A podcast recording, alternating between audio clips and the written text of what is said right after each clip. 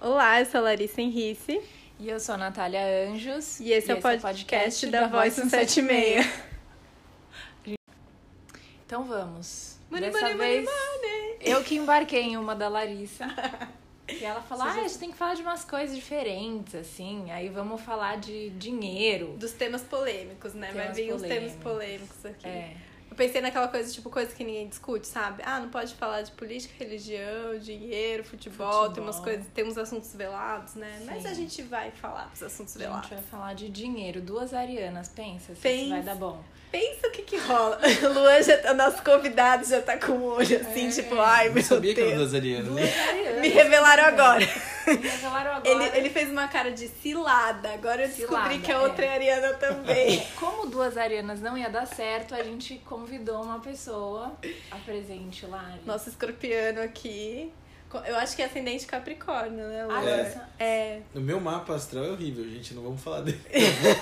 Porque eu não conheço. A Nath tem ascendente Capricórnio. É bom Deus. Já dá um pouquinho. Não, sendo ariana, né? Já dá uma melhorada. Já melhora. Eu sempre que eu falo que, tipo, cara, não, nada encaixa. Não, então, Capricórnio? Mas o Capricórnio, eu ouvi esses dias de que é o signo mais injustiçado. É o mais injustiçado? É, porque tem essa coisa, não é bom, não sei o que. Não, tipo, é bom, gente. Mas o Capricórnio é o melhor com dinheiro, né? As piadas são sempre com dinheiro, assim. Capricorniano contando as coisas e fazendo conta. É organizado, mas não é virginiano. Né? Tipo, tem um metódico ali. E é muito também. De fazer. Tipo, faz a coisa acontecer. Tipo, não tem obstáculo, assim. Tipo, faz, sabe? É, bem Luan, que ele tá tendo uns insights agora. Tá tendo uns insights. E sabia que escorpião tem umas coisas assim, de tipo, o escravo astral e o mestre astral. Você viu isso? Não. Já viram? Não. E aí tem, tipo, o escorpião de Áries, tipo, ninguém é... Mestre? O único que é mestre é escorpião. Ah, jura? Gente, por isso que eu tenho três em casa. Luan, minha mãe e meu pai. É verdade. Jura? Ai, coitada. Minha vida é difícil. Tadinha dela. Bora fazer outra constelação agora com essa. Vou fazer. Eu tô com uma lista de constelação pra fazer, pra resolver tanta coisa. Agora vai ser astrologia. Né? Vai ser da astrologia. Mas Luan... Os meus últimos três chefes foram de escorpião. Não, o insight que eu tava tendo aqui é porque eu sou escorpiano, e aí eu tenho um outro sócio ariano, um outro de Capricórnio e outro leonino. Nossa, muito bom. O mapa astral da sua empresa é bem legal. Nossa, gostei, que bom. Negócio é produção, legal, né? O pessoal que bota pra fazer energia. Tem mais leonino, aí tem Libra, essas coisas, mas não tem, tipo, sei lá. Muito bom. Acho que equilibra, né? Tem que fazer uma passada do escritório. Vou fazer, é uma boa. Mas enfim, esse é o Luan. Luan quer se apresentar? Oi, pessoal, tudo bem? Sou o Luan Risse. Sim, sou irmão da Larissa. E estamos aqui para papearmos aí com o convite delas. Até agradeço vocês me convidarem. Conversar eu gosto, então... Adoro falar, aí. Né? De família. Mas fala família. Por que a gente te chamou. Você trabalha com o quê? De onde você veio? Vamos lá. Eu trabalho com assessoria de investimentos. Esse nome tem um peso muito grande. Já ficou difícil, já assusta. O pessoal fala investimento, já fala... Ih, não sei o quê. Mas o principal motivo que eu trabalho com isso é que educação financeira. Então, é uma coisa que eu sempre acreditei, sempre quis levar adiante. Eu transformei isso num negócio. Tá certo, produção. Não pegaram a pessoa errada. A gente tem DNA aqui, é isso mesmo. Nessa linha é bastante oposto, parece, né? Mas a gente que fala já fala certo, meu Deus, já fala tipo pá. Aprendi a falar bem paulistaninho, assim, falando assim. Mas a coisa que eu mais acredito é educação financeira, então... esse papo vai ser bastante interessante. Espero que eu agregue bastante aí. Muito bom. Tá. E aí, falando em educação financeira, isso é uma coisa que a gente fala muito quando a gente tá falando de educação e de algumas coisas que deveriam ter na escola. Ensinadas, né, cara? Básicas, médio, né? Assim, e educação financeira é uma delas, né? Porque a gente realmente não aprendeu, assim, né? Tipo, cada um tem uma relação com o dinheiro, que aí é sempre muito ligada ao seu contexto familiar ou à sua experiência intuitiva, assim, né? E não existe uma educação, né, pra isso. A gente fica muito dependente daí dos grandes, né, do banco e tal. Ou da família, ou do... Tipo, e aí? E isso é muito geral, né? Assim, eu vejo que muito da nossa... E não é nem a nossa, tipo, a minha geração e a sua geração, que são gerações diferentes, né? Uhum. E aí o que eu acho mais maravilhoso, e é por isso que eu fiquei super empolgada em gravar esse podcast, que o Lu é de uma geração mais nova. Mais nova ainda. E aí eu nem gosto muito também dessas divisões de gerações, acho que isso já nem tem tanto peso assim, mas é muito louco, porque você não é o único irmão de uma amiga minha mais novo que trabalha com investimento, uhum, e lida com isso de um outro jeito, assim, tipo, transcendeu uma coisa que aí de crenças e valores que acho que a gente teve, que vocês já, tipo, tá, que isso aqui, ó, já resolvemos, pessoal, bora aqui. Pula, vamos pra próxima. É, sim. Isso é muito legal, assim. Então, eu queria também ouvir muito isso, assim, dessa legal. Sua motivação de trabalhar nessa área e com esse viés da educação, sabe? Não, perfeito. Eu concordo que é isso. Educação financeira, assim como as outras, se a gente colocar alguns pontos aqui, política, religiosa, uhum, enfim, tem várias... Uhum. Não é tão trabalhada lá na infância. Por que não é tão trabalhada?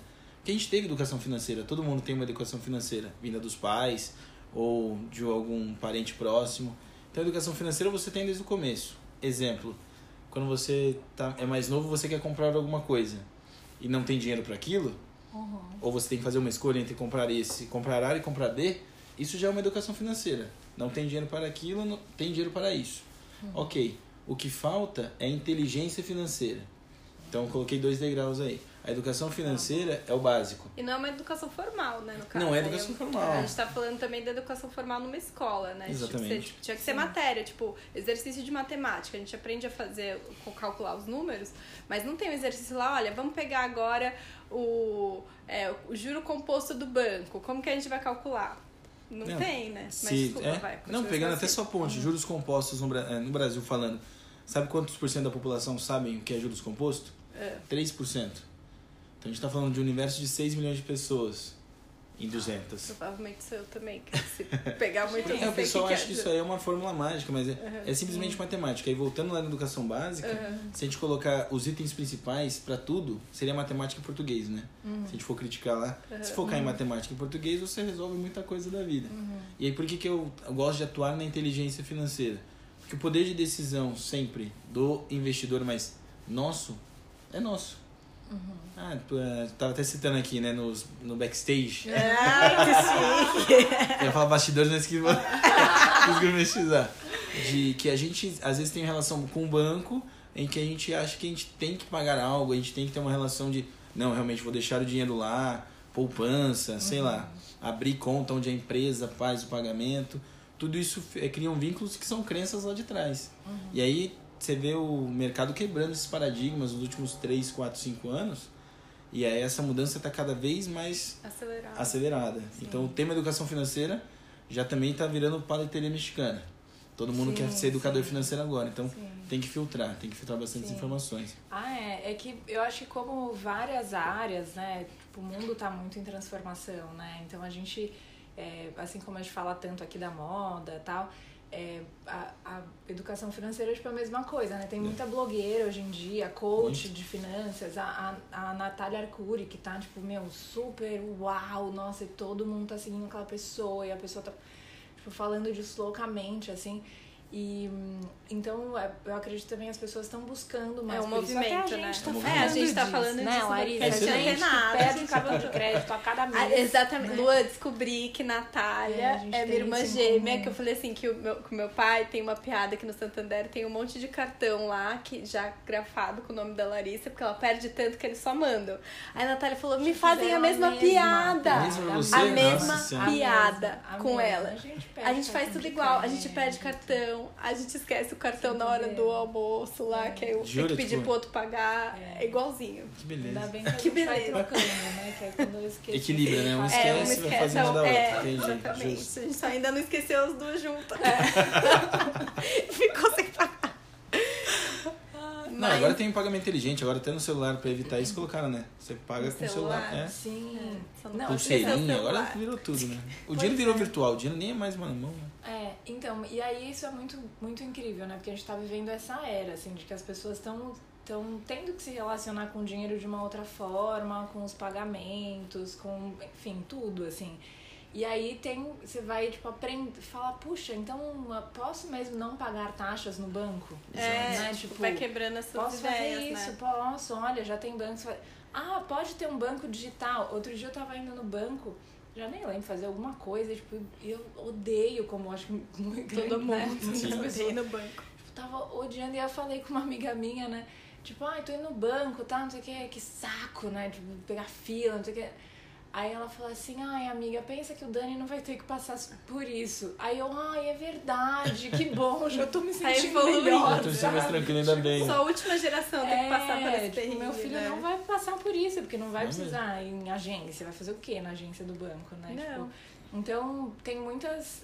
Tipo, a gente tá se relacionando com o dinheiro e com essa questão financeira de uma forma diferente. Mas sim, a gente ainda sabe muito pouco. Sim, né? Ainda tipo, tem um mar azul pra ser desbravado aí. Então, mas tem aquela coisa assim, evolução tecnológica tá vindo, mas não a nossa evolução de pensamento em relação ao dinheiro, né? Porque senão vai ser só mais uma forma de lidar com uma coisa do mesmo jeito. Fazer mais do mesmo, só que em vez de apertar botão e ir na fila, a gente vai fazer pelo celular. Sim. Mas os nossos conceitos sobre dinheiro, como a gente se relaciona, né, com o dinheiro, mindset, é o mindset. Sim, é o mindset. É. Pode mudar a casquinha lá, né? Vai ficando tudo muito mais chique, né? A pulseirinha que passa, o cartão que não digita a senha. Não, e aí já tem a pulseirinha que é da Osklen.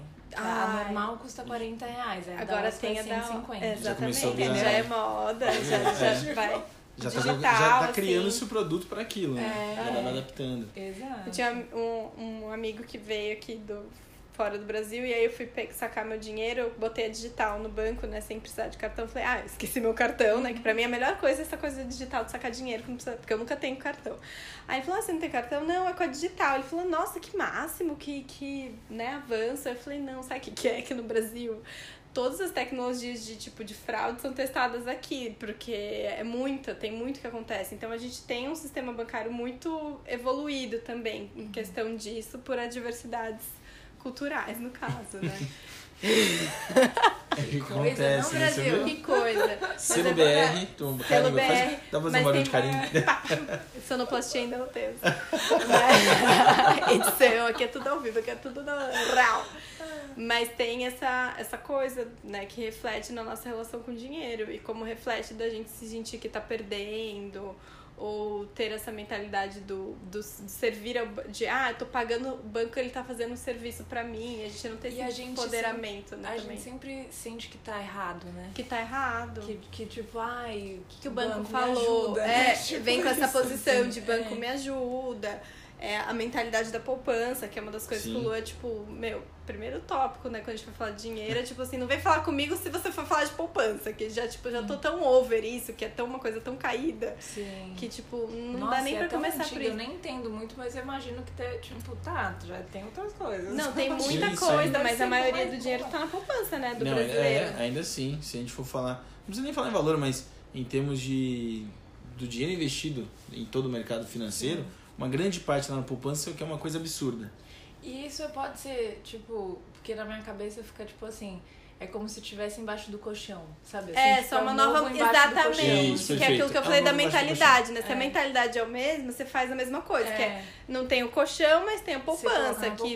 Que de alguma forma... Já é um absurdo. É um quesito de segurança básica, que é quase nem investimento, né? Que é quase zero, sim. Mas é o máximo da segurança. Deixa na poupança.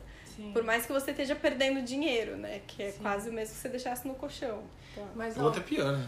Vamos falar uma coisa que eu acho que é muito legal, que vocês dois cresceram na mesma família. É. Ah, menina, isso daí dá babado, né? Isso daí é polêmica. Ai, adoro entrevistadora, boa. Isso é uma boa. E aí, onde que foi que deu um erro? O que aconteceu? O que a sua mãe errou? O que errou? Vamos falar disso. Pois é, gente, papai e mamãe, vou ter que chamar os dois aqui pra falar assim, onde foi o erro. Olha, eu tenho 4 irmãos mais velhos e a gente lida com dinheiro de uma forma muito parecida. Ah, vocês são parecidas? É, a gente lida muito parecida, assim. Ai, a gente teve, tipo, uma história do nosso pai ter, tipo, muito dinheiro, então a gente não se... tipo, o dinheiro não era um problema, não era uma preocupação, tipo, nunca foi, assim. Até o momento que foi. Entendi. E aí, quando foi, a gente não aprendeu, é isso, né? Tipo, não tinha isso de, não, isso aqui a gente não pode comprar. Não, tudo podia, sabe? Então, quando não podia mais, a gente não soube lidar com isso, assim. Eu ainda sempre falo que eu tive a sorte de viver isso mais cedo. Então, tipo, eu tinha mais tempo 16, pra se adaptar. 15, 16 anos. Então, eu tive que, tipo, nossa, ai, não dá mais e tal. Então, eu tenho que trabalhar, sabe? Ah, então eu tenho que trabalhar com uma coisa que eu gosto. Uhum. Então, eu tenho que fazer... Então, eu ainda consegui, tipo, lidar com isso de uma forma... Por conta do período mesmo, assim. Sim. Eles eram mais velhos, eles já tinham, tipo, 25, 20 e já tantos. Já tava mais consolidado, e sim. Pra eles sempre foi muito difícil... mudar, sabe? Lidar daí com dinheiro, sabe? Então, tipo, até hoje, óbvio, né? Já passou muito tempo, mas... tipo, não é uma coisa, ah, não, lido super bem com já dinheiro, resolver, com grana. Não, sabe? Assim, tipo... E quando a gente tá junto, isso é muito louco. Que aí, por isso que eu queria saber muito de vocês dois. Quando a gente tá junto, o comportamento é muito igual. Tipo, se a gente gasta até, tipo... que tem? Ah, tudo! Gasta tudo! Eu achei que era o contrário, Achei que você falou que era o contrário. Não, a gente é, tipo... Já ativa essa mentalidade primeira, né? Uma memória, assim. A memória. Mesmo, a gente vivia junto, nada era impossível. Podia, então, saber. Pronto. Mas agora não tem mais. Então, sim, bora lá. 10 reais no gasto, 10 reais. Assim. Vamos usar muito esses 10 reais! Depois a gente vê. E aí eu acho interessante isso, né? Sim. Que tem duas... Quer comentar? Como é que a gente vai falar sobre? Quem que vai jogar? Eu posso começar, vai começar, que é a irmã mais velha. É, a irmã mais velha, é verdade. Vamos lá. Chegou primeiro. Olha, tem muita coisa, assim. Acho que eu já fiz algumas análises, mas não muito profundas. Tem uma questão de personalidade já, diferente, assim, né? Do jeito que eu sou e que o Lu é. Mas meus pais também nunca tiveram uma relação boa com dinheiro. E, na verdade, é uma vitória do Luan que hoje eles estejam mais, sabe? Uhum. Mais conscientes, assim. Acho que quando a gente fala casa de... Como que é? Casa de ferreiro, espeto de pau. Santo de casa faz milagres. Santo de casa faz milagres. O Luan tem feito muitos milagres, assim, nessa casa. Tipo, sério, assim. E acho que é no momento certo, assim. Quando ele começou, ele bateu muito a cabeça. Porque, tipo, né? Com o pai, com a mãe, assim... Nossa, altas brigas. Porque o Luan também é esquentadinho. Então... Ele já ia muito, tipo, sim, é isso. E os dois lá, não, peraí, calma, não sei o quê. Aí agora os dois estão entrando na linha, tá ficando bom. Agora acho que o último avanço sou eu. Tá faltando essa etapa. Tá faltando isso pra ele consertar, mas... De casa, minha mãe e meu pai sempre tiveram uma preocupação de alguma forma dar essa educação financeira que eles não tiveram. E sim, apesar deles não lidarem bem, a gente tinha mesada, né? Que era uma coisa... Pra começar a lidar com a grana. Sim. Meu pai tinha uma espécie... Por um tempo... Essa é clássica, assim. Meu pai, por um período, ele teve um banco com a gente. Que era o nome da clínica dele, era Vivência Clínica. E aí ele criou o Banco Vivência. Que eu e o Luan, a gente... as histórias são melhores. É que ele foi deixando, assim, sabe? Porque se ele tivesse continuado, ia dar um case, gente. Um puta case. Legal. Aí a gente pegava a nossa mesada e ia depositar no banco. E aí meu pai pegava o dinheiro, ele tinha um caderninho que ele anotava o dia que a gente depositou, quanto que rendia a poupança. A poupancinha dele e tudo mais. Aí eu acho que funcionou pro Luan, porque pra mim não funcionou, né? Não. Quando a gente vê que, assim, né, os pais tentam, gente, pais, não coloquem culpa tudo em vocês, entendeu? Porque meu pai fez isso, aí meu pai conta as piadas, assim, a gente ia viajar, e meu pai falava, isso daqui é um oferecimento do Banco Vivência, pros nossos clientes. Os nossos clientes, e a gente, tipo... Com um sorvete na mão, você olha que legal. Olha, chegando no banco. Que banco bacana. Ah, mas tem de onde... Tem. Aí foi o começo. Tem uma coisa. Porque, foi o começo. Mas tinha um negócio, assim, da gente botar dinheiro num dia e aí ter que ir pra escola, comprar alguma coisa e tirar no dia seguinte e falar, pai, quanto rendeu? Muito bom. Eu tirava de tarde. Falei assim, pai, eu depositei 20, me devolve 2 reais. Não, mas não vai render. Não vai render. Aí eu nunca entendia quando meu pai falava, aniversário, ainda não é o aniversário da sua poupança, Larissa. E eu, por quê? Eu quero tirar. Gente, não, mas eu tô muito chocada. E aí tá explicado já, entendi. É que a Larissa tem um problema. A Larissa tem um problema. Pô, teve a chance, garoto. Teve a chance, poxa. Aí eu lembro de outros marcos que foi no meu aniversário... Não, teve primeiro que foi minha formatura, da 8ª série. Acho que foi da formatura, agora tô tentando lembrar. Acho que foi na minha formatura ou foi meu aniversário de 15 anos, algo assim, que a minha mãe falou que eu tinha que economizar, tinha que ajudar a pagar, não sei o quê, tipo, né? Aquela coisa assim, parar de pedir coisa, sabe? Mais nesse sentido. Toda hora pegar coisa na cantina, esses gastos, assim. Aí eu comecei a anotar tudo que eu deixei de consumir para agregar... Homem de 7, homem 7. É, que eu deixei de consumir, assim, olha, podia ter comprado isso, não comprei para economizar o dinheiro, para economizar... Aí, tipo, todas as minhas economias, que foi minha colaboração para, acho que, não sei se foi aniversário ou foi a formatura. Uhum. E aí deu lá, ó, mãe, dei R$800 aqui que eu deixei de gastar nesse período, sabe, sei lá. Gente, algo assim. Mas, que maluco, isso, teve umas coisas assim, né? E aí, quando a gente foi ter carro... Aí, o que mais? Ah, eu era uma irmã muito sacana na infância. Minha mãe, quando a gente fala desse assunto, minha mãe fica pistola. Porque eu era mais... Né, sou mais velha. E eu era malandra, né? Isso daqui era um anjo de Deus. É, fui criada. E aí, ele tinha medo de várias coisas. Assim, tinha medo do escuro. Ai, Lu, a gente tá falando no podcast.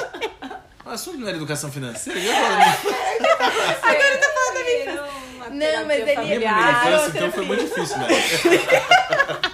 Então, Nath, foi por isso que eu vim pra esse segmento mais racional. Mas eu cobrava aluguel, Natália, quando ele tinha medo de alguma coisa pro meu quarto. Mas eu já entendi tudo. Você entendeu? Eu já entendi tudo. Você captou? Porque o pai tinha um banco, a irmã cobrava aluguel. Ele precisava sobreviver, entendeu? Eu precisava controlar minhas despesas, assim, onde é que eu vou... Onde que eu vou tirar recursos pra tudo isso? Aí eu falava assim, você vai dormir no meu quarto, então você vai ter que arrumar minha cama. Ah, você vai ter que fazer não sei o quê. Ou então ele tinha que me dar R$1 pra não sei o quê. Nossa, minha mãe fica puta com essa história. Mas eu era assim, gente. Mas depois eu amadureci, fiquei com culpa, né? Aí... Com culpa? De ter tratado assim. Eu lembro muito disso, tá sendo muito engraçado. Mas a gente... Lembrar agora, tudo bem. Meus pais foi também muito assim. 3 anos de terapia que resolveu, tá tudo ótimo. Mas o deles foi muito nessa tentativa, assim, de fazer a gente ter consciência que eles não tinham. Então, assim, pelo exemplo, a gente não tinha deles. Uhum. Eles estavam tentando fazer alguma coisa, mas era sempre assim, comprou errado o carro, tá pagando prestação. Meus pais, tipo, minha imagem é sempre pagando prestação a vida inteira, não acaba a prestação. E que parece... acho que é o que é a realidade do brasileiro. Né? E é um negócio viciante, porque quando a gente fala, não, agora a gente organizou, né? Aí eles iam, se enfiavam em outra prestação. E aí prestação atrás de prestação. Mas ao mesmo tempo, por um lado, eles queriam trazer uma consciência melhor do que eles estavam fazendo. Mas não sabiam como também. Mas né? Total, assim, mas... Né? Então foi um pouco dos dois, né? Não preciso nem comentar muito. Não, de exemplo familiar foi exatamente isso aí. E não só eles, eles são nossa referência. Mas hoje eu já estudei o quadro de uma maneira maior, então você vê, tipo, todo mundo se embananou um pouco, né? E aí passou pra gente se embananar também, porque é aquela coisa, todo mundo quer aprender pela experiência do outro. Seria mágico, né? Você vai lá ler, não farei isso. Mas é na dor mesmo que você vai e realmente vivencia aquilo. Então, quando você tem, vamos chamar de trauma financeiro, com alguma má decisão que você toma, aquilo faz ter um norte. E comigo foi assim. Então, o engraçado de eu chegar nesse patamar de quero me educar financeiramente foi porque eu me deseduquei. Então, eu me embananei com 20 anos de idade. Eu tinha feito dívida porque eu queria o quê? Tem uma frase, até para citar esse caso, tem uma frase que é a seguinte. Frase não, um textinho, vai. Que você fala, você compra coisas que você não precisa com dinheiro que você não tem, pra agradar a pessoa que você não ama. Então, o resumo dessa frase é aquela coisa, você acaba correndo atrás de valores materiais, né, de coisas, pra demonstrar pra outra pessoa. E você não precisa daquilo. Então, eu fui naquela coisa de ser menino, aí, pô, vou te comprar meu carro, aí tive a brilhante ideia e falei assim, cara, dá pra ter carro e moto, tô ganhando dinheiro e não sei o que, tal. Enfim, me embananei todo. E aí, eu me disciplinei pra sair dessa zona desconfortável que eu criei, que foi péssima pra mim. Eu ganhava X e gastava 2X. E é o que acontece com o brasileiro hoje. Sim. Ele ganha X e gasta 2, 3X se deixar, e tem cara que gasta feliz isso. Então, eu fui pra esse caminho pra justamente, por questão da minha experiência, evitar que o outro entre também nesse ciclo. Porque aí você começa, o dinheiro ele é a causa de muito problema, dentro de famílias, de relacionamentos, casais, entre irmãos ali, você vê? Então, eu falei assim, vou atacar esse negócio, porque aí por isso que eu gosto de mesclar educação financeira com inteligência financeira. Então, todo mundo quer ser educador, mas trabalhar essa inteligência é uma coisa que dá mais trabalho, essa mentoria, vamos chamar assim. Que é, tipo, não vou deixar isso ser um problema, né? Exato. Porque vocês viram que eu tava falando, tipo, da minha família, eu falei, isso não era um problema. Porque parece que dinheiro é sempre um problema, né? Tipo, e aí tem a frase, tipo, super... clichê também, ah, não é o problema, é a solução. Mas esse também é um outro mindset do consumo, né? Tipo, ah, é a solução, porque então eu vou gastar. Então a solução é pra solucionar, eu vou pagar pela solução. É uma outra coisa, assim, tipo... E que é muito louco, né? Já ouvi, tipo, várias coisas. Ah, porque então o dinheiro, tipo, é energia. Ah, então você tem que atrair essa energia da abundância, não sei o que. Ai, gente, maravilhoso se fosse assim. Então, super pensamento positivo. Cadê meu imã? Meditação aqui, cadê o dinheiro? Cadê o dinheiro que não chega? Vai cair o dinheiro. Então, tipo, eu acho que tem muito disso, assim, desse... E que é muito legal de ouvir você falar de... Tá, tipo, me organizei pra isso, assim, tipo, que é muito, tá, foco e faz esse negócio, sabe? É, exatamente. Você vai ter que resolver isso, né? Assim. Preciso resolver esse problema, né? Uma das coisas que a gente mais trabalha é sempre com parte comportamental. A gente não fala só de, ah, vamos investir, onde que você coloca. É, a parte mais fácil é você investir dinheiro. É, escolher o produto lá, entender ele e investir. Mas você entender o seu funcionamento de orçamento, de organização financeira, é o que dá mais trabalho. E aí, citando, que nem ela falou dos nossos pais, que sempre tem uma parcela para pagar, o brasileiro parece que fica num comichão dentro dele se não tiver parcelinha. Porque a parcelinha cabe no bolso. Então, você vê uma propaganda da... Não sei se a gente pode falar nomes de empresas, mas vamos falar... Pode? Por enquanto, pode. A gente ainda não tem alguns patrocinadores fechados, mas estamos em negociação. Mas vamos falar, por exemplo, quando você vê uma propaganda da Casas Bahia, que ela vende a TV Magna, não sei o que, de 4 LED, não sei o que, você vai ver, vai sair fantasma dentro da TV. E a parcela dela é R$80, você fala, cara, num salário mínimo, R$80, ó, cabe, né? Beleza, só que isso aí dura 30 meses. E daqui 6 meses a tecnologia vai avançar e vai mudar, essa TV vai passar. E todo mundo quer ter o mais novo, todo mundo quer ter acesso às coisas. Então, não, a parcelinha encaixa, a parcelinha encaixa, a parcelinha encaixa. Gente, é questão de cartão de crédito, de financiamento que a pessoa faz, que aí começa uma bola de neve. E aí dá desgrama toda. Isso me lembra um negócio que minha mãe falou e que eu acho que é um negócio que eu também tenho, de assim, se eu não tiver a parcela, me comprometer com a parcela, eu não tenho compromisso comigo mesma. Que é, tipo, me disciplinar pra, tipo assim, eu vou juntar o grana pra fazer, ou eu vou pagar à vista. Tipo, essa é a mentalidade correta. Mas se a parcela não estiver lá cutucando, se não vier na fatura, eu não vou fazer. Então, eu prefiro me parcelar, endividar, porque o negócio é o endividamento. E até quando a gente viu essa palestra do Senac Moda Info essa semana, da Farfetch, falando que o Brasil e a América Latina, e tem mais algum lugar da Ásia que faz parcelamento, mas não é uma prática comum no mundo, assim. O Brasil é um supermercado também por isso, né? Do endividamento das pessoas... o consumo, né? Eu costumo falar isso para os alunos, assim, que estão fazendo algum curso livre, técnico, aí querem fazer uma faculdade, aí iam tentar, tipo, financiamento para fazer faculdade, e aí eu ficava, tipo, muito... Preocupada, né? Cara, olha como a gente vive, né? Tipo, para estudar você precisa se endividar, aí depois... Sei lá, você vai querer ter uma casa, aí você precisa se endividar. Aí você quer pôr algum móvel nessa casa, aí você também vai se endividar. Tipo, é uma dívida atrás de dívida. Como é que você paga? Não paga, já não deu certo essa continha. Sim, não fechou, tipo, já né? Não rolou, sabe? Então, tipo, é muito louco, porque é estrutural, né? Sim. Tipo, como sair disso, assim, né? Tipo, é muito... É isso, assim. É que o parcelamento, tudo que é dívida, é uma qualidade de vida que você teve naquele momento. Então, assim, quando o cara cria... Eu quero a casa dos sonhos. E ele joga a dívida para 30 anos, não tem problema naquele momento, não registrou isso. Aí não vem juros, aí não vem conta nem nada. Ele tá focado em ter a casa. Só que aí vem a parte de, vai gerar isso, aquilo lá. Então, nessa parte de financiamentos, principalmente parte educacional, parece que cria um ciclo já automático, né? Você vai ter que pagar para se formar, aí você já tem a dívida, então você vai ter que trabalhar para se pagar. Aí você fez essa ponte. Então, peraí, eu tenho que me pagar, mas eu já passei. Agora eu tenho que construir família. E agora eu tenho esposa, eu tenho filho. Aí já são outros momentos que começam com uma dívida do momento anterior, né? Exatamente. E o pessoal não percebe que, nós aqui, né, o corpo, tem uma hora que ele vai diminuir a força de trabalho. Então a pessoa vai, às vezes não é suficiente. E aí que entra um problema cíclico gigante, que é o que tem no Brasil hoje, de previdência, né? Se a gente for falar, é isso que causou todo esse problema econômico que a gente está passando agora. Lua, quanto tempo você trabalha por... Você sabe quantas horas você trabalha por semana? Quantas horas? Não sei. Deixa eu ver. Não parei pra fazer essa conta. Porque isso é um outro episódio, mas que é um negócio que tá, tipo, me me ligando, assim, tipo, as antenas. Além, assim, das pessoas mais jovens já terem algumas, né, não tô nunca generalizando, mas algumas já terem, tipo, esse outro olhar e já, tipo, entender o dinheiro de uma outra forma e tal, tem uma outra coisa que é a relação de trabalho mesmo, né, tipo, eu tenho um mindset de, pra ganhar dinheiro, ganhar muito dinheiro, eu preciso trabalhar muito.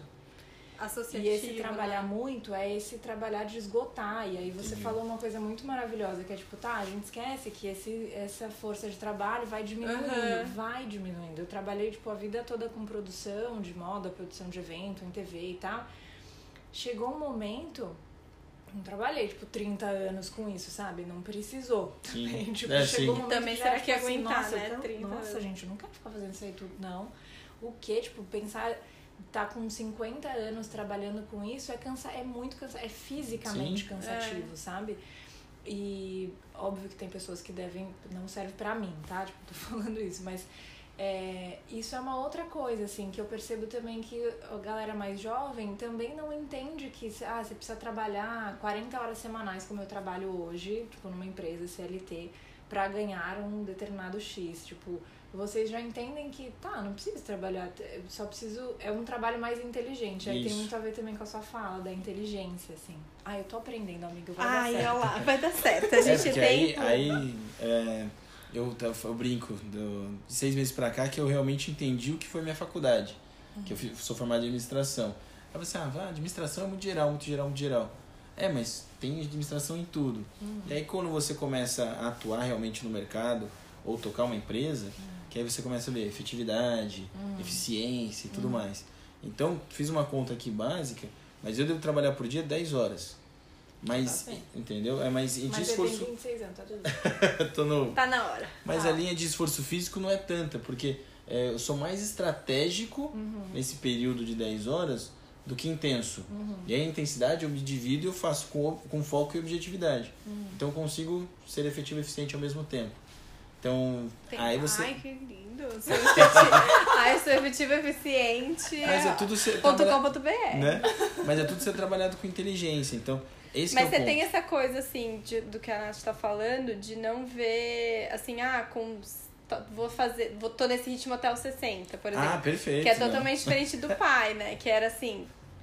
É médico a vida toda, é isso que eu vou fazer até os 60, quando me falarem que eu vou me aposentar. Não tem uma visão de tipo assim, eu posso me aposentar antes, até porque é uma vergonha pra essa geração se aposentar antes, pelo que eu vejo com os amigos do pai, a conversa deles. Sim. Que é tipo, a mentalidade do aposentar é tipo, olha, você já não rende tanto, tá, amigão? Então vai. Acho que para as novas gerações é muito mais assim, vou me libertar do trabalho, porque não é a minha prioridade de vida, não é o meu ser social, não se resume a isso. Sim, atingir isso, e aí vou, a partir daqui tá bom, e bate palminha e tal, assim, né? E às vezes fica, e isso até às vezes vai para um outro oposto, que é essa ambição e até de tipo, com 40 eu quero estar resolvido também. Aí vai pra uma coisa dessa também, né? De uma pressão também sobre, tipo, dá o gás, se joga pra você... Que é a pressão... Tô no auge do sucesso, né? Tô no sucesso aos 40, já não preciso de mais nada. Sim. Que aí entra no tema de... O sonho de todo mundo, se a gente colocar aqui até abrindo, é você se sentir em relação ao dinheiro independente dele. Então, a independência financeira. Porque aí vai te dar espaço pra você ser criativo. Se você não precisa gerar renda com força de trabalho... então eu tenho um valor investido que me gera meus custos de vida. Então você consegue levar mais pra frente, trabalhar intensamente seu propósito. Por que eu citei isso? Porque é exatamente a conta que eu faço pra mim. Então eu gosto de trabalhar a educação financeira, palestrar e falar, só que para as pessoas que precisam disso, que é a maior parte da população, às vezes não tem acesso, a informação não chega com tanta qualidade, é tudo muito preso ao banco, aquela relação de dependência, de financiar a casa, de financiar a própria televisão. Então, para eu criar esse tempo, hoje eu tenho que ser intenso. Para eu atingir minha liberdade financeira, e aí eu tenho espaço para levar mais informação. Entenderam isso? Mais ou menos, eu dei uma viajada agora aqui. Não, porque eu fico pensando no sentido de... Ah, entendeu? Se eu tentar ajudar você as pessoas da maneira que eu... Elas. Então eu exatamente, precisa, pra eu ajudar elas, eu tenho que resolver primeiro. É, entendeu? Mas eu achava isso por muito tempo egoísmo. Eu disse, não, eu tô pensando, tá, entendeu? É, total. Ah, tô pensando só no meu. Eu disse, não, dá pra equilibrar. Primeiro você precisa ter condições de se sustentar pra aí você poder, né, se dar, né, o luxo, né? Essa palavra, né? Até falando de dinheiro, né? Dar o luxo de ajudar as pessoas a seguir. Sim. É bem a historinha do avião, né? Tipo, se tá você e uma criança, coloca a máscara primeiro em você e depois na pessoa do lado, né? É verdade. É. Gostei disso. Gostou? Você precisa tá bem resolvido pra conseguir salvar outra pessoa, né? Não, tipo, perfeito. É isso. É. Gostei disso. Agora ficou mais claro aqui na minha cabeça. Que bom. Que ele fica com essa coisa, tipo, sou egoísta, isso é egoísmo, né? Tem uma conversa também. Acho que quando a gente pensa em dinheiro, quando a gente pensa no nosso propósito, quando a gente pensa, sei lá, rola também essa mentalidade do tipo, tô pensando em mim, tô sendo egoísta, tô sendo... Acho que é algo que rodeia, né? Meu, tem uma coisa muito boa pra falar. Que recentemente, eu costumo colocar senha de computador, alguma coisa que eu preciso, tipo, mentalizar e tal. Bem cafona, né? Não, eficiente. Mas né? É muito bom, assim, isso. E aí, todas as minhas senhas sempre foram muito boas. E vai, Natália, você pode. Natália é campeã. Colaboraram com a programação, né? Total.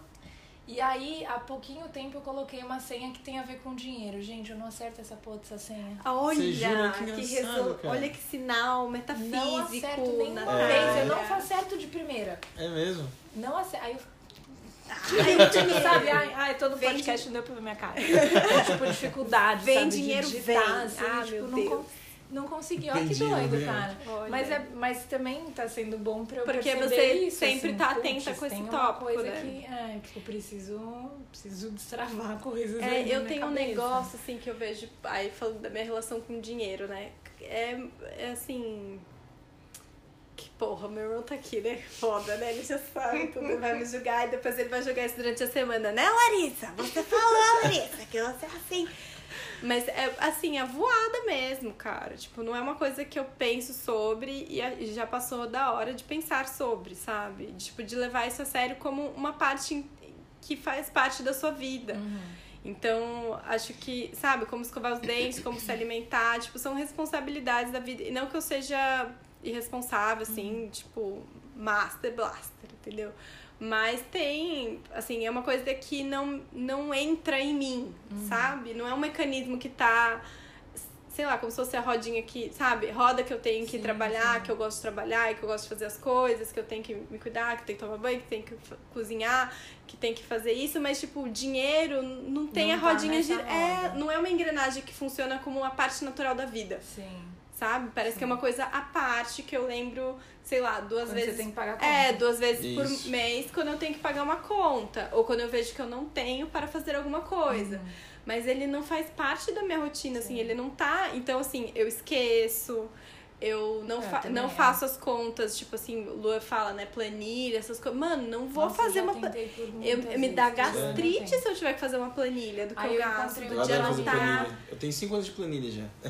Então, de dados do comportamento de gasto, assim, me dá um negócio tipo assim, não, a vida não é pra ir, sabe? Me vem uma coisa assim, e eu sei que, tipo, tá errado, né, cara? Porque não funciona depois quando a gente vai fazer as contas, né? Porque precisa pensar, sei lá, sabe? Faz parte mesmo, né, da vida. Tem um podcast que eu escuto, que eu gosto muito, que ela sempre termina chama Second Life, acho que eu te falei desse podcast. Acho que sim. Que é ela sempre entrevista pessoas que ou fizeram uma transição de carreira ou tinham e tem uma coisa paralela, assim, tipo, tem o seu trabalho principal, mas tem uma coisa paralela, tal, por isso chama Second Life. E aí no final, ela sempre pergunta assim, o que você diria pra sua jovem fulana?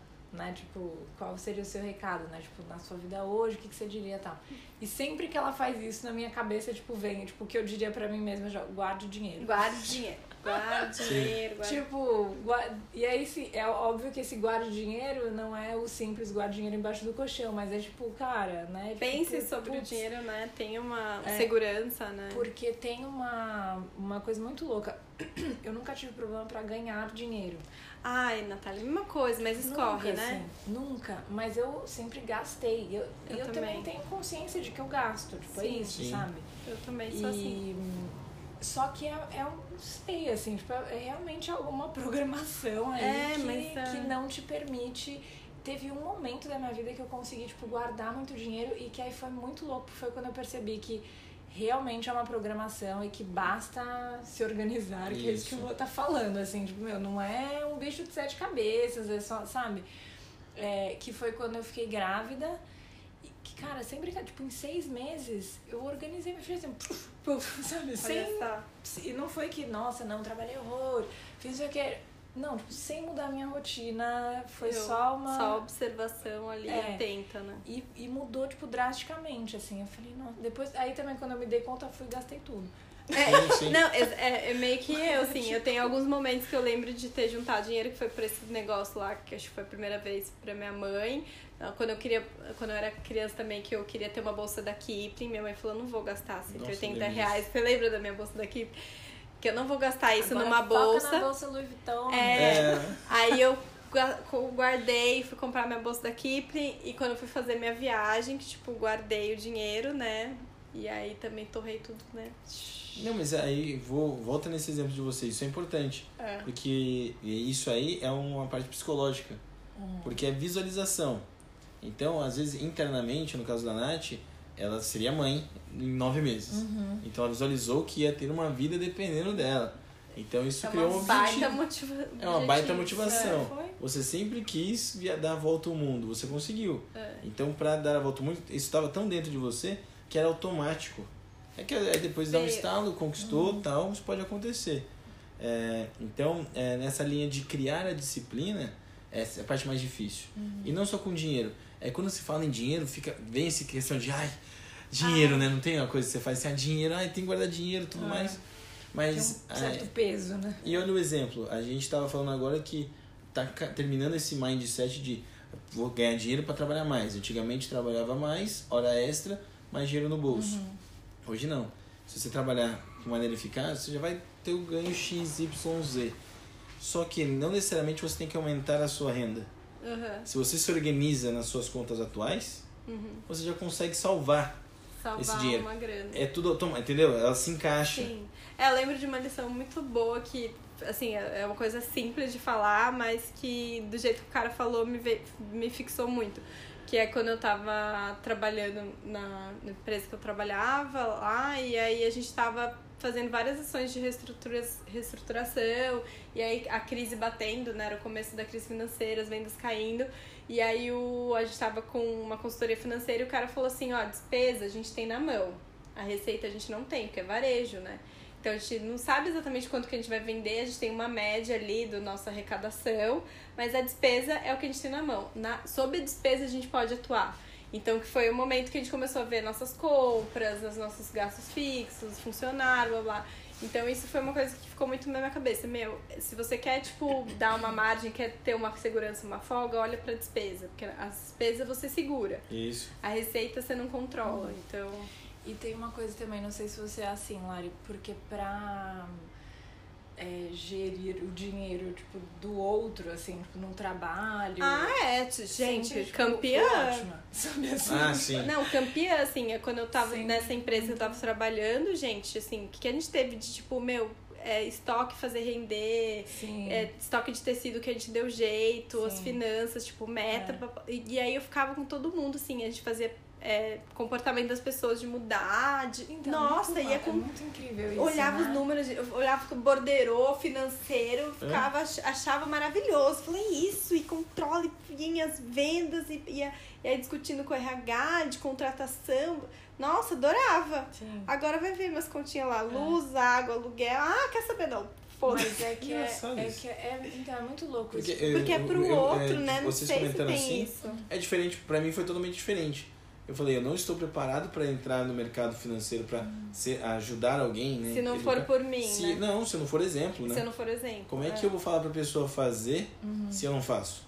Porque é que a nossa também tinha um plano de fundo, né? Que não era uma empresa financeira, né? Acho que, no seu caso, tem mais peso, né? Então, não sei lá. Eu acho que tava um pouquinho ligado a essa coisa do mindset mais jovem mesmo. Esse mindset que se relaciona com o dinheiro de uma forma diferente. Porque a gente se entende produtivo, a gente se entende sucesso fazendo parte de uma engrenagem, assim. E aí, o que você precisa fazer para aquela engrenagem funcionar? A gente tá a serviço da engrenagem, né? Não é a gente. Que é isso, assim, tipo, a gente se esquece. Total. O que o Luan falou, tipo, é o oposto disso. É tipo, cara, não, eu não posso me esquecer, porque senão eu não posso fazer nada por essa engrenagem, por essas pessoas e tal. E que faz super sentido, assim. Mas a gente vem, acho que, de uma outra escola, tipo isso, sabe? É que o que mais pega quando você senta pra falar do dinheiro da pessoa, pra fazer uma consultoria financeira, é que, na minha posição, eu falo muito não. Falo assim, não adianta, eu ganho X e quero fazer isso, isso, isso. Tá, mas isso dá 3X. Então, você entende que não faz sentido? Ah, não, mas dá porque eu dou um jeitinho. É o jeitinho brasileiro, entra nessas horas. Você já consegue capturar isso, né? Você que a pessoa tá dando um passo maior que a perna. Exatamente. Por quê? Porque entra um negócio de eu mereço. Isso é uma armadilha absurda. Porque você tá se desgastando. Você trabalha. Aí vem aquela coisa, eu mereço. Mereço o quê? Eu mereço viajar no final do ano. Fazer uma viagem, sei lá, vou pra Europa. Assim, mas você guardou dinheiro pra isso? Postar. Não, mas eu vou. Ainda tem a parte do status. Sem a parte do status, a parte interna de vou fazer, vou agradar, vou me recompensar. Vai me durar uma sensação de uma semana. Só, aí tem esse negócio de Instagram, né, de status, que aí você tá agradando quem? Os outros. Porque a pessoa vai olhar, e aí tem outro mindset que é nossa lá. Vai validar meu sucesso também. Valida seu sucesso e fala, não, aquele ali tá bem, tá? Nossa, tá bem pra caramba, tá podre de rico. Podre de rico. Olha como o negócio de ter dinheiro, podre, você coloca uma palavra pesada. Né? Dinheiro é sujo. Entendeu? Dinheiro é sujo. É sujo. Vou pegar dinheiro, não é sujo. São frases curtas e coisas que você vê na primeira infância ali, de que não coloca, vai lavar a mão que o dinheiro é sujo. É realmente. Tem bastante bactéria na célula. Tecnicamente ele tem. Mas olha como entra numa crença diferenciada que a gente nem pensava assim, né? Sim, nossa, muito louco. Tem várias coisas, né, sobre dinheiro religiosa, então nem se fala, né? Ah, é. Ah, não, isso aí realmente nossa, é uma... Nossa, aí já dá outro até podcast, né? Dá uma outra linha. De como a religião traz isso. Mas eu lembro muito você falando de alguns casos, assim, dos seus clientes, generalizando, assim, alguns comportamentos do tipo... o cara querendo apostar numa ação porque tá todo mundo indo pra lá, ou querendo colocar um volume de dinheiro que talvez não corresponda à renda dele, ou querendo ser mais agressivo no investimento. E aí você falou, o cara vai botar aquilo que é um dinheiro que vai fazer falta pra ele numa ação que tá só porque tá na onda do investimento, né? Então essa coisa de comportamento. Efeito manada, a gente chama isso aí. Vocês trabalham com criptomoeda? Tava demorando pra chegar nesse assunto. Eu ia falar disso, mas eu falei, putz, acho que tem que falar, né? Porque tem muito a ver com esses novos comportamentos. E eu lembrei muito disso, que eu também no backstage, a gente tava falando sobre o filme A Grande Aposta. A Grande Aposta, que a gente tem que falar. E que é um filme super bacana, que acho que é muito bom pra quem não é desse mundo financeiro e tal, tipo, entender algumas coisas. Sim.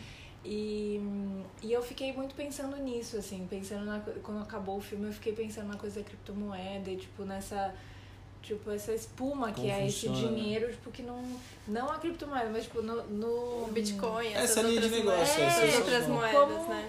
Como tem uma coisa que, sei lá, tipo, que eu nem entendo muito bem, mas que a coisa começa... existe, tipo, o negócio existe, você cria um valor em cima de uma coisa que não existe. Total, da Grande Aposta também é muito isso, assim, o quanto é possível, a gente acha que as coisas são tão certinhas, né, do dinheiro que entra, sai, esse controle... Físico, né? A gente ainda acha que é isso. E aí os caras colocando lá na Grande Aposta, quando começa a ficar subjetivo, né? Como você consegue criar valor numa transação. É, você vende conceito numa coisa subjetiva. Que a moda não faz isso, amigo? Oh, pois Deus, é, porque tá a moda faz isso e a gente não tem ações. Tá, cadê as ações? Tem muita. Não, mas o setor de moda tem muita ação. Não, tem ação, né? Tem as empresas. Mas eu tô dizendo assim, vamos criar assim uma moeda pra o quanto eu vou acertar nessa coleção, né? Tipo, eu tenho certeza que essa e essa cor vão ser a cartela. Me remunera por isso, sabe? Só pelo conceito. Entendi. É, na especulação, porque o mercado financeiro tem muitas características de especulação. Especulação, né? E aí você ganha nessa espuma que foi que a Nath te falou, tipo, de especular sobre uma coisa que, na verdade, tipo, a terceira onda disso que você tá falando é que realmente é o produto, de fato é palpável. Por isso que a gente fala desse capitalismo, o capitalismo que a gente vive hoje é o capitalismo financeiro, não é o capitalismo produtivo, porque a renda, ela não vem só da produção que os meios de produção são capazes de entregar. Uhum. Então, não é pelo arroz que vem, a oferta e a demanda do arroz, a oferta e a demanda da batata e não sei o quê. A gente começa a falar de coisas que não coisas que são aí, muito mais subjetivas. É o valor dessa marca que está sendo negociada e que ela cai como valor de marca, independente do que ela está produzindo. Meu, a Coca-Cola tá fazendo quantos refrigerantes? Não é isso que vai ser o impacto da ação da Coca-Cola, nem sei se tem ação aberta. Mas é o quanto a marca foi riscada por um escândalo e não sei o quê, e a confiabilidade, e essa coisa da confiança, né? Sim, quanto é negociado isso. É, isso é a impressão mais de agora, mas isso é das antigas. Essa linha de especular é muito antiga. É desde muito, que tem a bolsa. Muito. Quanto que tem a bolsa de valores? Não, essa é uma pergunta difícil, mas não lembro onde que criou a data inicial de uma primeira bolsa, mas tem uma história muito famosa que é a história das tulipas. Tulipa é um negócio muito comercializado, muito caro.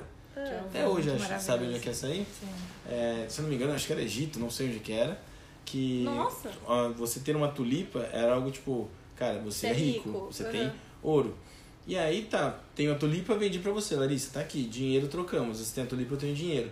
Só que começaram a vender a plantação de tulipa. Então, ó, aqui vai nascer tulipa. Quer comprar agora? Porque lá na frente vai custar 10 reais. Mas se comprar agora, eu te vendo por 3, vai demorar um ano aí. E comprava. E cadê que daqui um ano a tulipa nascia? Não nascia. Então vende-se a especulação desde lá de trás. Eu ouvi essa história... Do Egito, é isso? Se eu não me engano é Egito, mas é lá de trás. Eu ouvi essa história de um cara falando sobre o Bitcoin.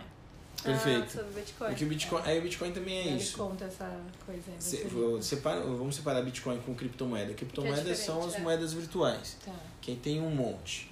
Qual que é a questão desse negócio? Você elimina o agente financeiro. Ou seja... A gente volta pro feudalismo, porque lá antigamente era o quê? Você chegava num feudo, tinha a negociação dele. Então vamos falar, lá era moeda borboleta. Então lá só se negociava em borboleta. Então você tinha que ter uma borboleta para comprar, sei lá, um saco de arroz. Então você ia negociando ali. Aí criou-se o agente financeiro que é o banco. Então hoje o banco intermedia dinheiro. Certo? Você coloca o dinheiro lá, vai para cá, o dinheiro vem para cá, vem para lá. Criptomoeda nada mais é do que voltar e elimina o banco. Então, o seu dinheiro vem um para mim, um para a Larissa e sempre tem a finalidade. Sempre está informando nesse sistema. A questão do Bitcoin foi a primeira criptomoeda que mais aqueceu o mercado. E lá de trás isso. Então o pessoal ganhou muito dinheiro com o quê? Com especulação. Porque agora é a moeda do futuro. Se for, todo mundo vai ter que transferir dinheiro para lá. Então, esse negócio valorizou lá os milhões de % lá. E chama atenção isso. E aí, qual que é o problema quando você vê que em curto prazo alguém ficou rico? Ficou milionário. Todo mundo quer aquilo. Então, o Magazine Luiza, que ficou famosa na Bolsa de Valores, foi que em 4 anos, quem colocou 4 mil reais, que é o valor que eu falo, 4 mil reais, todo mundo trabalhar, todo mundo junto essa grana. 4 mil reais em 2 anos e meio, virou 2.400.000. Quê? Então fica... Em 2 anos do Magazine fica Luiza? Acessível. Ô, Magalu, entendeu? Amiga, você não me deu essa dica. E aí, onde estava o seu dinheiro? Pagando parcela de algum secador que você comprou. Mas, entendeu? Ai, olha como nisso que... Então, aí já começa a mexer no psicológico. Aí que você já começa o quê? Então, qualquer próxima Magazine Luiza. Eu ia falar isso, mas exatamente o que o investidor hoje quer é isso. Eu quero a nova Magazine Luiza. Todo mundo quer a nova Magazine Luiza. E aí vai tentar procurar em criptomoeda. Todo mundo quer achar a chave mágica que vai abrir o Banco do Tesouro. Sim. Porra, 4 mil? Você ficou milionário em 2 anos. Você vê? Isso é proposital. Tá vendo? Você tá vendo? O brasileiro. Agora eu sou nesse momento a representação do brasileiro. E se eu trouxer isso pra R$1.000, fica mais forte ainda. Todo mundo vai querer fazer, porque R$1.000 é o valor do salário mínimo. Sim. É, com o salário mínimo... com R$1.000 virou 800 mil reais. É, 800 mil reais. Você apostou no lugar. Não, tô falando qualquer número aqui, mas entendeu? Sim, mas o que você grava, o que grava todo mundo, não você, né? Sim. Todo mundo grava eu consigo juntar isso aqui. E se eu acertar na mosca, eu faço isso virar o capital da minha vida. Né? Aí vira um cassino, né? E conta pra gente como é que, por exemplo, uma pessoa, a gente, tipo, estamos aprendendo, seremos melhores um dia. Mas seremos. Aí a gente quer investir. Tipo, por onde começar, o que fazer. Assim, liga pra One Time. Não tô nem One falando, Time investe. One Time investe. Chama o telefone. Não tô nem falando, tipo, pra dar passo a passo. Não é isso, mas é tipo, o que pesquisar, pra onde olhar, sabe? Perfeito. Antes, se a gente não falar o passo a passo que até chegar pra gente investir, o investir. Bom, tenho dinheiro, vou investir. O que eu vou fazer? Primeira sugestão. Multiplica seu custo de vida por 6 ou 12 meses. E você vai colocar isso num produto que seja bem seguro. Aí seja o Tesouro Direto brasileiro, que é um dos ativos mais seguros que existe. Por quê? Você criou um colchão financeiro. Ou seja, se você tropeçar e não puder trabalhar no mês seguinte, você tem de onde tirar dinheiro para pagar suas contas. Então, peraí, assim, a minha renda do mês, eu multiplico por 12, é esse ou o meu... Seis. É esse, ou 6. Não, você tem a sua renda. Tenho minha renda. Isso é um X. Você tem o seu custo. Você tá, certo? Seu custo. Você pega o seu custo e faz vezes 12. Eu pego o meu custo de vida, faço vezes 6 ou 12, e aí eu vou ter um valor total que é minha meta de ter aplicado num Tesouro Nacional. Isso, porque eu tô citando esse exemplo? Você tem que primeiro passo. Então, tipo, o primeiro passo pra você entrar no jogo é você ter segurança, olha isso, né? Exatamente. Não é você sair, tipo, pegando 4 mil, apostando numa coisa. E comprar Magazine Luiza. 4 mil tipo, não vai fazer falta. Parece que não, mas são 4 mil reais, gente. Então, se isso tem um grande impacto na sua renda, então primeiro você tem que forrar. Tem todos esses passos antes, que é o que você falou, de tipo, se organizar pra isso, né? Exatamente. E que aí é pura organização, né? É totalmente organização. Tem muito o que dizer. Porque aí eu posso fazer vários cenários. A gente tenta fazer, depende de cada um que você tá falando. Cada perfil. Porque pra médico, por exemplo, funciona muito pra ele. Quanto você tem que guardar dinheiro? Você tem que guardar X, então você tem que dar 3 plantões. Olha como é que é doido isso. Tá. Vocês são professoras. Quanto você ganha por hora aula? Ganho X. Aí você aguarda tanto, então você fez 4 horas aulas, é a sua parte de poupança. E aí você já começa a colocar no seu momento, putz, essas 4 aulas dessa semana foi pra isso, né? Tipo, aí você consegue. E o que a gente mais bate é quem que te ajuda mais no mercado financeiro? É o tempo.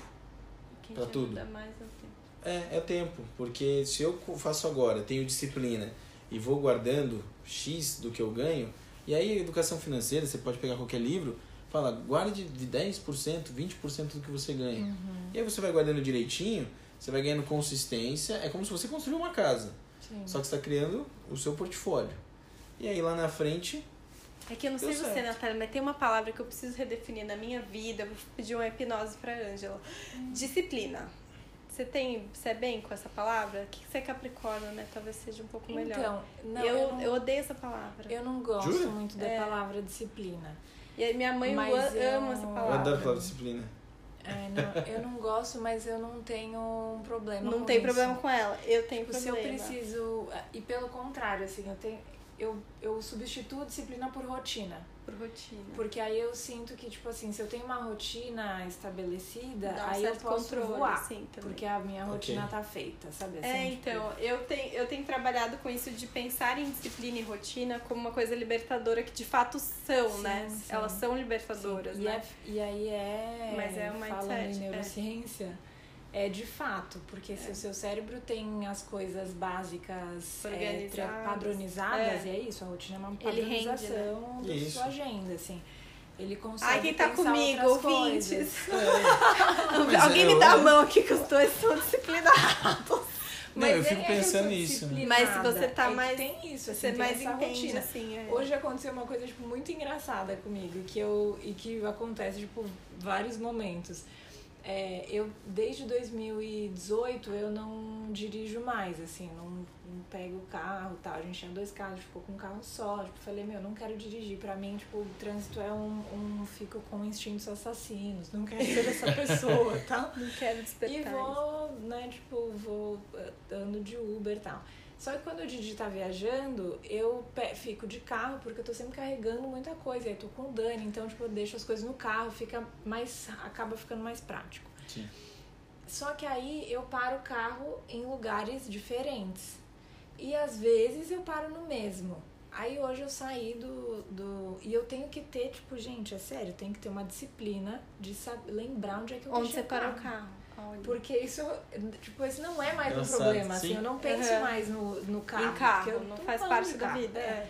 E aí, hoje eu saí lá do Senac, tava chovendo.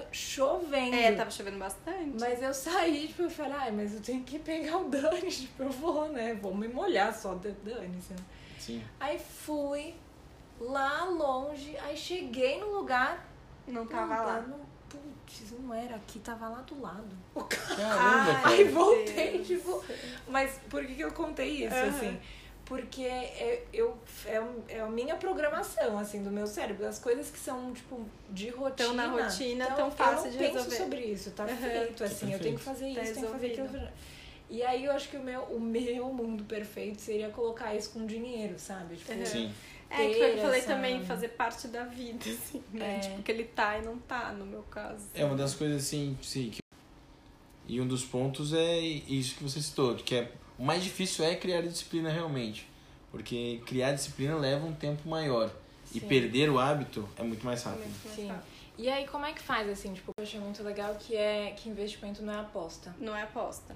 E isso é muito porque na nossa cabeça assim, né? Também porque o que o mindset cria, assim, o filme, né, de estar falando da grande aposta, do Lobo de Wall Street, tipo, tem muitos casos, você falou da Magazine Luiza, parece que é um cassino, né? Tipo, você bota ali, de repente você deu sorte, você tava, você fez uma leitura muito louca do momento do mercado, você acertou aquilo, ou apareceu uma empresa que despontou, que nem a gente falou, tipo, Bitcoin, é isso. Sim.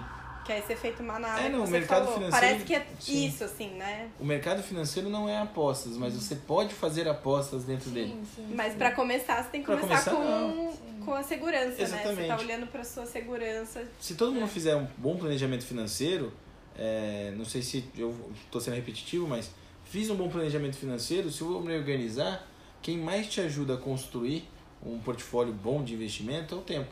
Então você consegue guardar, se disciplinando, sabe que aquilo ali está indo para seu objetivo lá na frente, e aí o tempo vai ajudar. Se você acertar na mão de colocar uma aplicação, que seja numa ação ou numa empresa, numa variável específica aí, isso pode acelerar um pouquinho. O problema que a gente vê muito no mercado financeiro é que todo mundo quer colocar tudo de uma vez e acertar na mosca. E acertar e ficar naquela... E ganhar, exatamente. Ficar como se estivesse jogando videogame, né? Subiu a ação tal, vende, sobe. Exatamente, porque todo mundo quer deixar de trabalhar, parece. Porque todo mundo quer ficar rico porque vai deixar de trabalhar. Então, e viver de renda, que é a sonha. E aí despende muita disposição, pega financeiramente lá. Vou colocar 5 mil reais para tentar ganhar X.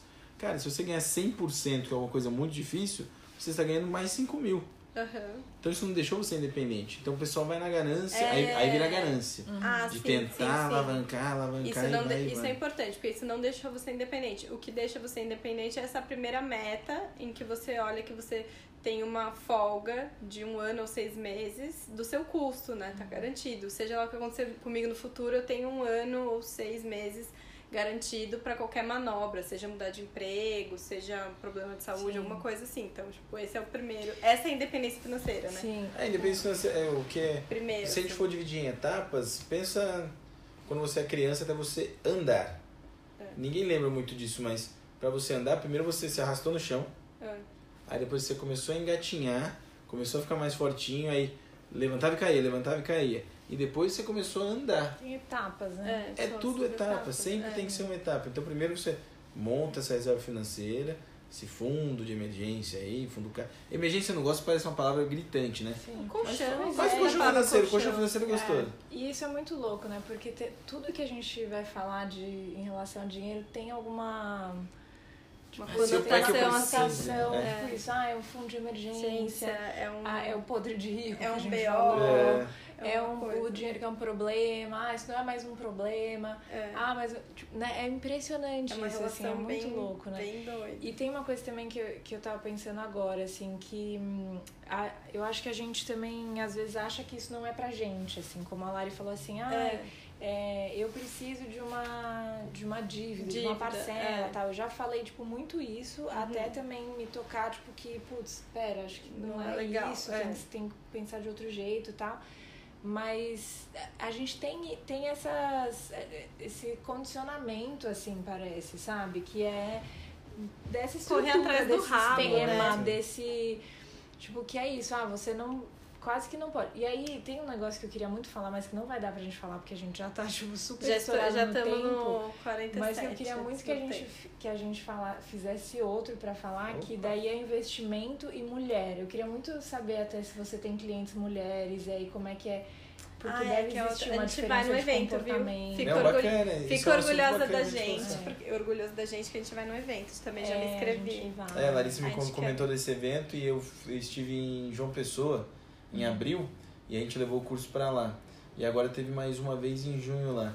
E tem um grupo de investidoras, são 80 mulheres, que se reuniram casualmente conversando, se não me engano, em mídia social, e elas se juntaram para falar de investimentos. Então, eu vou até achar o nome do grupo para falar isso para vocês. Porque eu recebi no Instagram uma pesquisa da ONU Mulheres, que eles estão fazendo uma pesquisa sobre o perfil da mulher brasileira em relação ao investimento. Bacana. Não, é super legal, assim. Aí fui seguindo, tipo, todas as mulheres que tinham um grupo, e aí achei esse evento, que é gratuito, e aí já mandei pra Lari, falei, Lari, olha só, né, tipo, que legal e tal. E eu também queria muito falar disso, porque tem uma questão também, assim, dessa dificuldade, dessa, enfim, que aí acho que é outro rolê, sabe? Tipo um outro café, assim, a gente pega bastante disso, mas e falar já dando spoiler, temos, desculpa, fala. Não, eu ia falar pra você falar da escola. Da Bolsa Forte e a One Time. Não, legal, somos duas empresas, a Bolsa Forte cuida mais da linha de educação financeira, então palestras, dando aulas, inclusive quem está escutando que é de empresa, que é uma palestra, chama a gente aí. E aí essa parte da educação, ensinar realmente.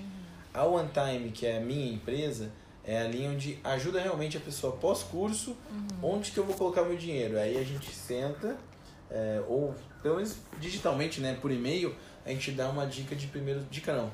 A gente dá uma ideia de primeira... Orientação. De primeiros passos de... então você tem tanto para investir, faça esse primeiro passo. Tem o X, vamos fazer isso, isso e isso. Então, esse casamento é bem legal, porque a pessoa começou num primeiro curso... Para entender, veio investir, para entender. Universo. Marco zero. Entendi o universo, vou começar nele. Agora eu quero entender de ações. Praticamente ele volta para a Bolsa Forte para fazer um curso avançado. Então, agora eu vou entender o mercado. Porque é importante que o cliente entenda, né? O que está acontecendo, porque senão ele fica... dependendo de vocês, e a ideia é que ele faça as próprias... Tem autonomia. Tem autonomia pra gerir a sua carteira e tal. Né? Não é nem questão de autonomia pra gerir, porque cada um é especialista em alguma coisa. Então, o médico ele não vai virar especialista na gerência do investimento dele, mas a conversa fica totalmente aberta e transparente. Mas ele vai uma relação muito de confiança. Porque senão ele vai falar assim, foi você que mandou fazer o negócio e eu nem sei o que é, né? Não, ele tem que saber, tipo, então nós chegamos no acordo que esse deve ser o próximo passo. Exatamente, né? Tipo, exatamente. E acho que foi o que a gente falou também de que a transação lá é remunerada, a corretora que remunera os assessores. Tipo, a pessoa não paga para ser cliente de uma agência. De um agente financeiro, né? Não, ele... Agente e investimento. Não, nesse caso não.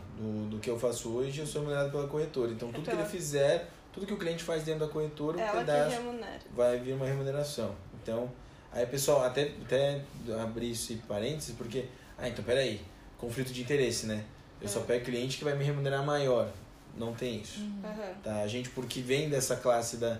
A nossa escola financeira, a gente atende todos os públicos, né? Exatamente. Nosso propósito de criar daqui 10 anos muitas pessoas independentes financeiramente. Ainda são poucos, já temos exemplos inclusive, mas a gente quer que desses 3 mil clientes, até fazendo merchan aí, já temos bastante pessoas, a gente quer que desses 3 mil, pelo menos 2.999, se alguém sair da curva a gente resgata ele, eles consigam evoluir no caminho da independência financeira. Tem uma frase no escritório de vocês, eu não sei, é do Deepak Chopra ou é daquele, é do Deepak... Gente, fofo, né? Deepak Chopra. Não, tem várias outras frases que a gente coloca ali, vários ensinamentos. Eu tenho uma escola do Yunus, não sei se vocês conhecem, que é o cara daquele dos pobres, eu conheci através do Luan, prêmio Nobel de Economia. Sim, o Yunus, ele que do microcrédito na Índia. Sim, tipo, é muito maravilhoso. Conhece essa história? Ele que me incentivou lá atrás a começar a entender mercado. Mas então, na parte de crédito. Incrível, né? Sim, bacana, cara. Né? E aí não a frase que a gente tem. Não foi o Trump, não foi pelo Trump, gente, foi Deepak, foi Yunus, não foi Ike, não foi Gandhi, foi essa escola aí. Você vê, foi esse pessoal que fazia com propósitos ali, então era bem bacana. Que legal. E ali, a frase do Deepak Chopra é: a melhor maneira de você ganhar dinheiro é ensinar o outro a ganhar dinheiro. E foi o que você fez. Foi exatamente o que a Bolsa Forte faz e o que a One Time faz também. Amei muito. Uhul, cerramos em grande estilo. Ai, que profissionais que são. Então é isso, pessoas. Luan, super obrigada. Obrigada, Luan. Que vamos querer mais. Eu gostei bastante. Obrigado o convite. Vamos próxima. Estamos aí. E sigam as redes sociais da One Time Bolsa Forte. É isso aí, pessoal. Valeu, beijos. Tchau, tchau. Tchau, tchau.